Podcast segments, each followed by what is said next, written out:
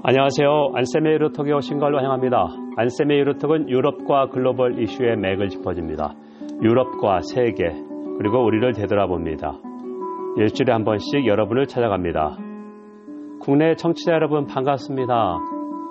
어, 유로톡 161회입니다. 오늘은 규제 강대국 유럽연합 EU라는 주제를 한번 알아보겠습니다. regulatory superpower입니다. 유럽연합을 어떻게 이해할까? 유럽연합의 정체성이 뭔가를 한번 분석하는 글인데요. 어, 좀 안타깝습니다. 어, 대구 경북 지역이 2월 17일, 18일부터 어, 코로나 바이러스가 그 이전에 일어난 거에 몇 배가 발생했습니다. 특정 종교 집단이 어, 이런 어, 결과를 가져왔는데요. 어, 좀, 좀 너무 안타깝습니다. 그간 어, 건강 잘 챙기시기 바랍니다. 먼저 유럽의 주요 뉴스입니다. 어, 첫 번째로 독일에서 인종주의 테러가 발생했습니다. 2020년 2월 19일인데요. 아, 우리가 잘 알고 있는 프랑크푸르트 안마인 그 독일 교통의 허브죠. 우리가 독일 갈 때 그 공항에서 많이 냅니다. 인근의 하나우라, 하나우라고 하는 조그만 도시인데 40대 백인입니다. 인종 우월주의자가 아, 그 인근의 터키계 이쪽 사람들이 많이 거주하는 바에 가서 총을 난사했습니다. 그래서 최소한 9명 있으면 죽고 많은 사람이 다쳤습니다. 그리고 범인은 어, 자신하고 어머니하고 이제 자살을 했는데요. 어, 독일 뉴스나 이걸 보면 바로 그 다음날 독일 대통령 프랑크 발터 슈타인마이어 대통령이 가서 환호하면서 어, 테러에 대한 어, 뭐라 그럴까요? 이런 백색 테러에 대한 경계 이렇게 했고 열린 사회를 만들어내자 했고 어, 메르켈 총리는 어, 테러를 인종주의 독이다 하는 그런 말을 좀 했습니다. 어, 인종주의 독이다. 어, 계속해서 언론에서 이쪽을 좀 집중적으로 부각하고 있습니다. 두 번째 유럽연합의 중장기 예산 전망, 단연간 재정 전망이 타결되지 못했습니다. 2월 20일 목요일부터 20일 금요일까지 한 30시간 정도 어, 논의를 벌였는데요.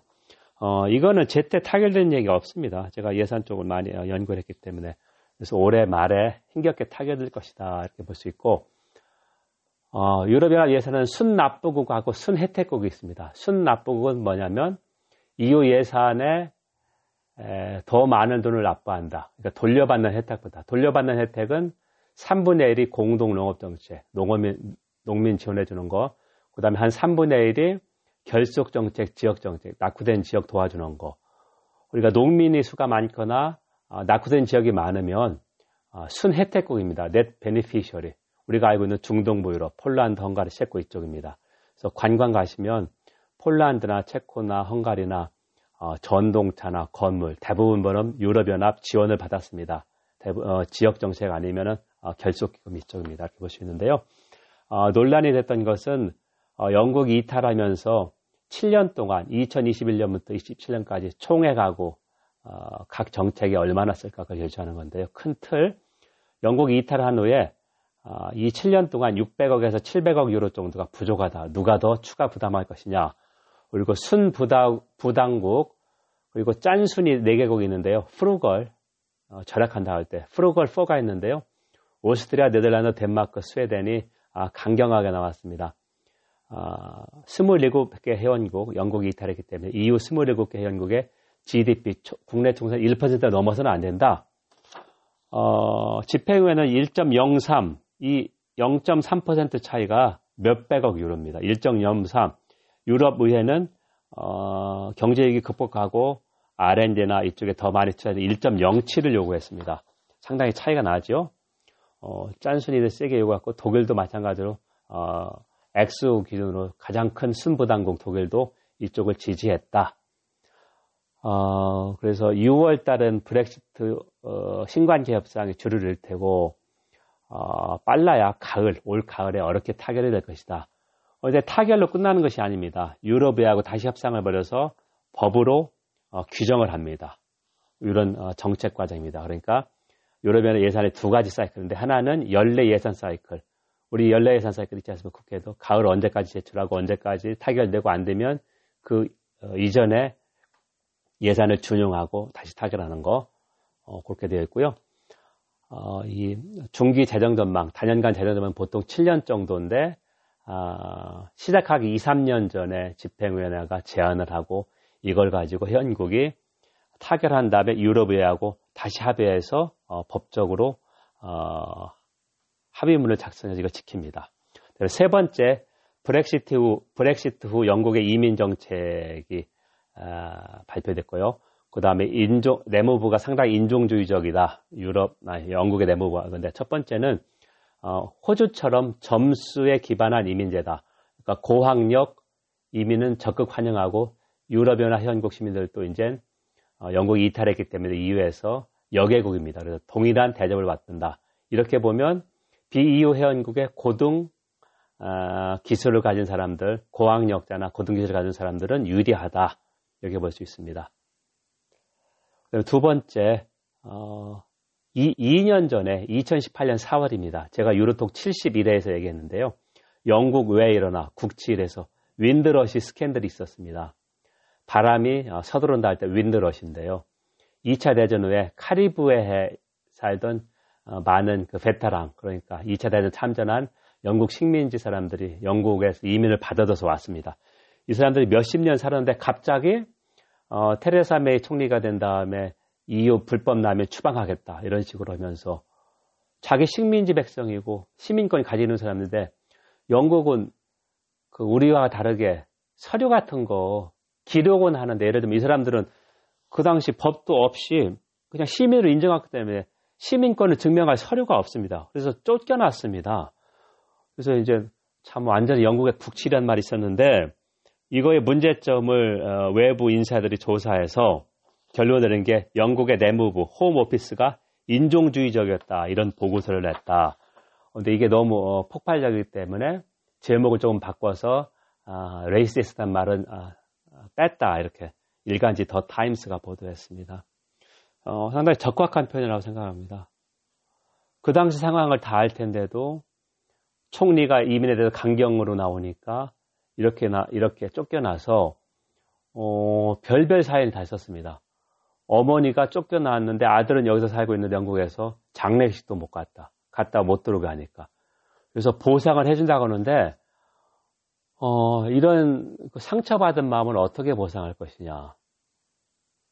두고두고 문제입니다. 그래서 영국이 브렉시트 국민투표에 증오 범죄나 인종주의적 발언이 높아졌다는 게 어, 제가 지난주에 경향신문 제 칼럼 3년 반 전에 브렉시트 짓고 읽으면서 얘기했죠. 아, 호리병에 있던 민족주의를 끄집어냈다. 다시 집어넣지 못합니다. 그 분위기가 상당히 계속되고 있다. 그렇게 볼 수 있습니다. 여러분은 지금 안쌤의 유로톡을 청취하고 있습니다. 안쌤 유로톡은 유럽과 글로벌 이슈의 맥을 짚어줍니다. 유럽과 세계 그리고 우리를 되돌아봅니다. 일주일에 한 번씩 여러분을 찾아갑니다. 오늘은 규제 강대국 regulatory superpower라고 하는 아, 유럽연합의 정체성을 한번 제가 분석하고 있습니다. 자, 우리 본론으로 들어가겠습니다. 우리가 보통 규제, regulation이라고 할 때는 어, 음, 이 효과를 얘기하는데 규제는 무조건 낮으면 좋다고 하는 게 이제 race to the bottom입니다. 그러니까 규제가 낮은 곳만 선호한다 그런 게 있는데요.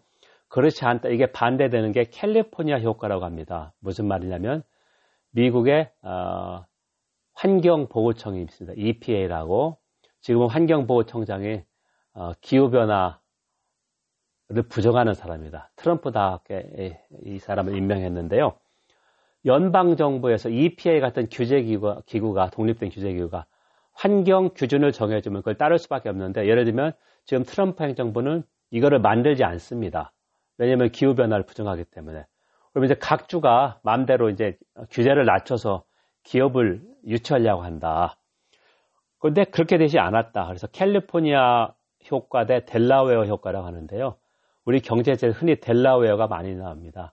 미국의 가장 작은 주의 하나인데 법인세가 없습니다. 그래서 다국적 기업 상당수가 여기에 법인 본부를 두고 있다. 자, 무슨 말이냐면 규제는 없을수록 좋다. 기업에게. 이게 이제 델라웨어 효과인데요. 반대가 캘리포니아 효과입니다. 캘리포니아주는 어, 이탈리아 정도 국토 넓이입니다. 그러니까 어, 한 주가 어, 세계 10대 영토로 따지면 그 안에 든다는 것이죠.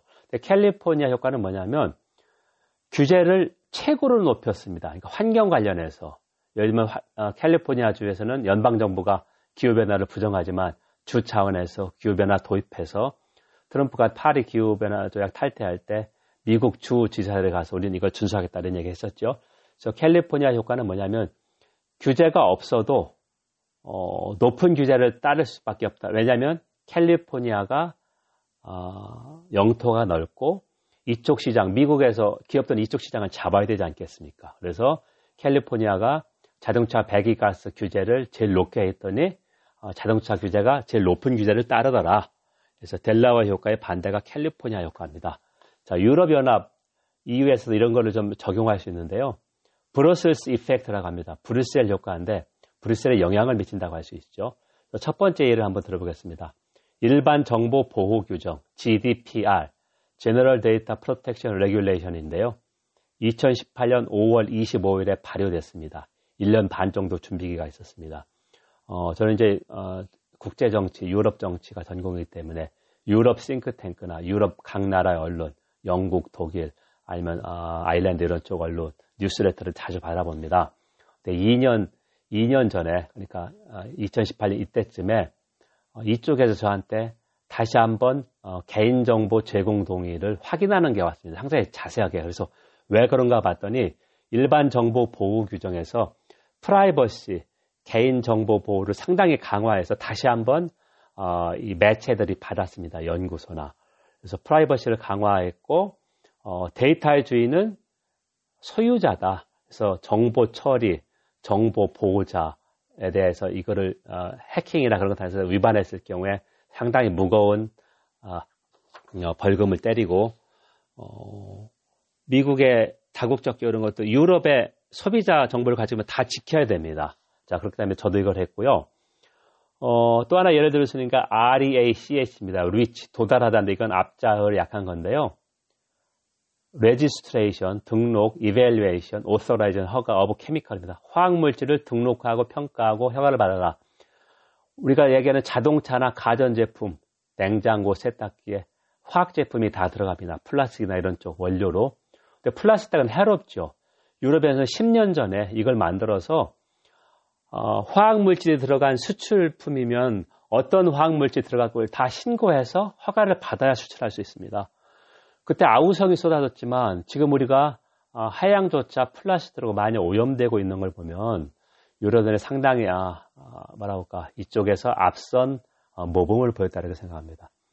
아, 해당 기업에 대해서 상당히 부담이 컸을 것이다. 하지만 어, 환경 보호나 어, 이런 쪽으로 보면은 어, 올바른 바람이 아, 바람직한 방향이었다고 볼수 있고요. 두 번째 우리하고 유럽연합하고 FTA가 2015년부터 발효했는데요. 어, EU가 우리 FTA 우리가 FTA에 준수하지 않는다고 어, 이 패널을 구성했습니다. 그래서 뭐냐면 ILO 국제노동조약의 핵심 조약 비준을 요구했는데요. 노조의 결사권 이런 쪽입니다.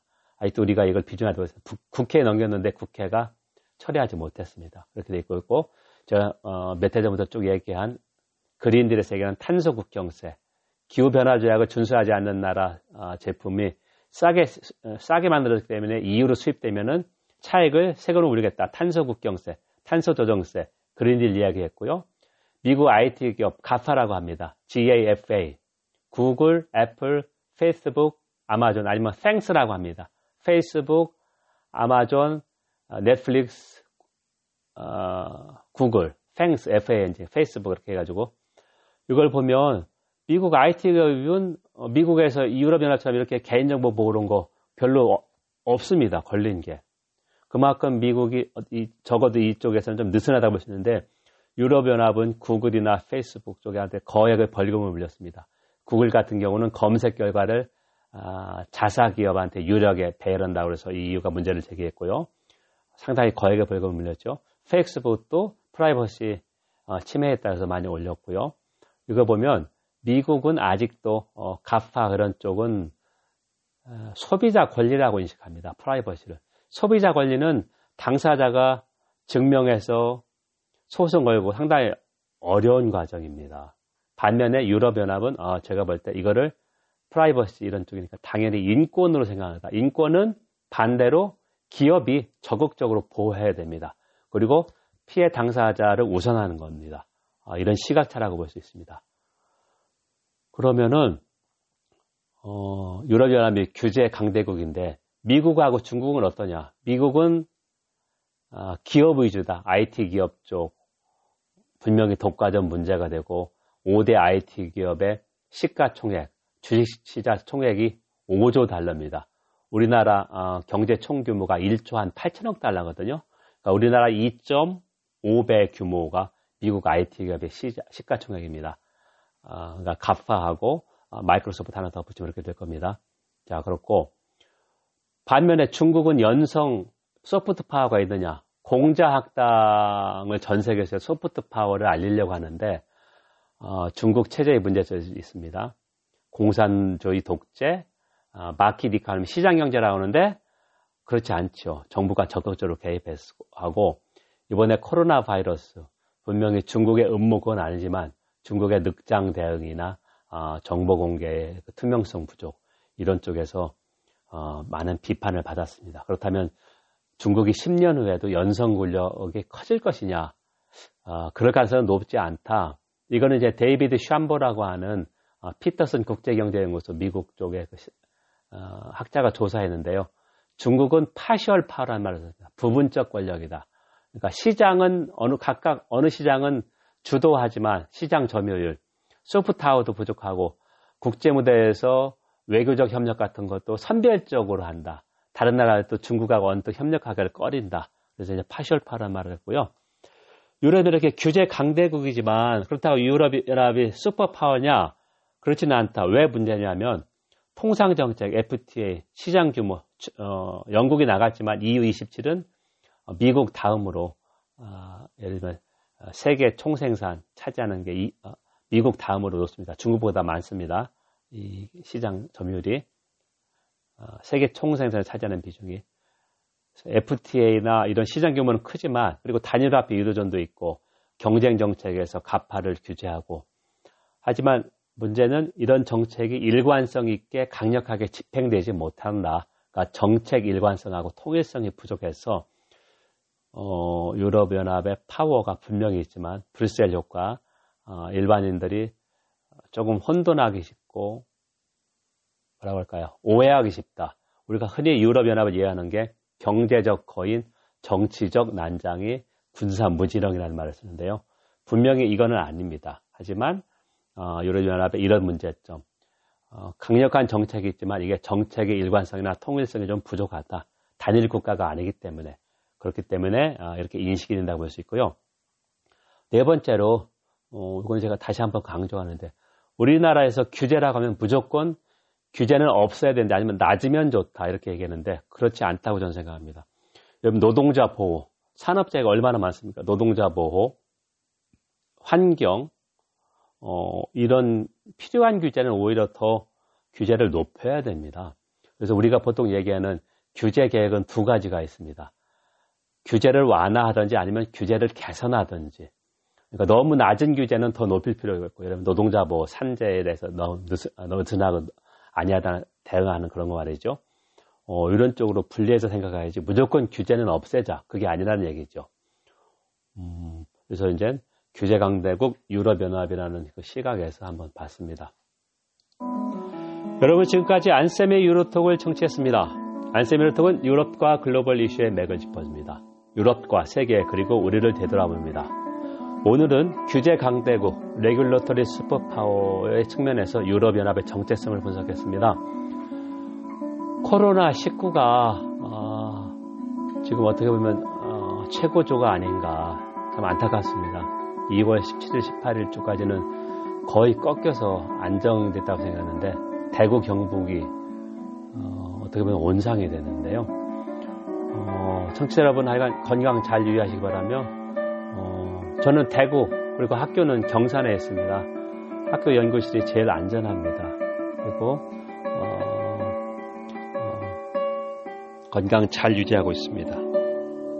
건강한 모습으로 다음 주에 뵙겠습니다. 감사합니다.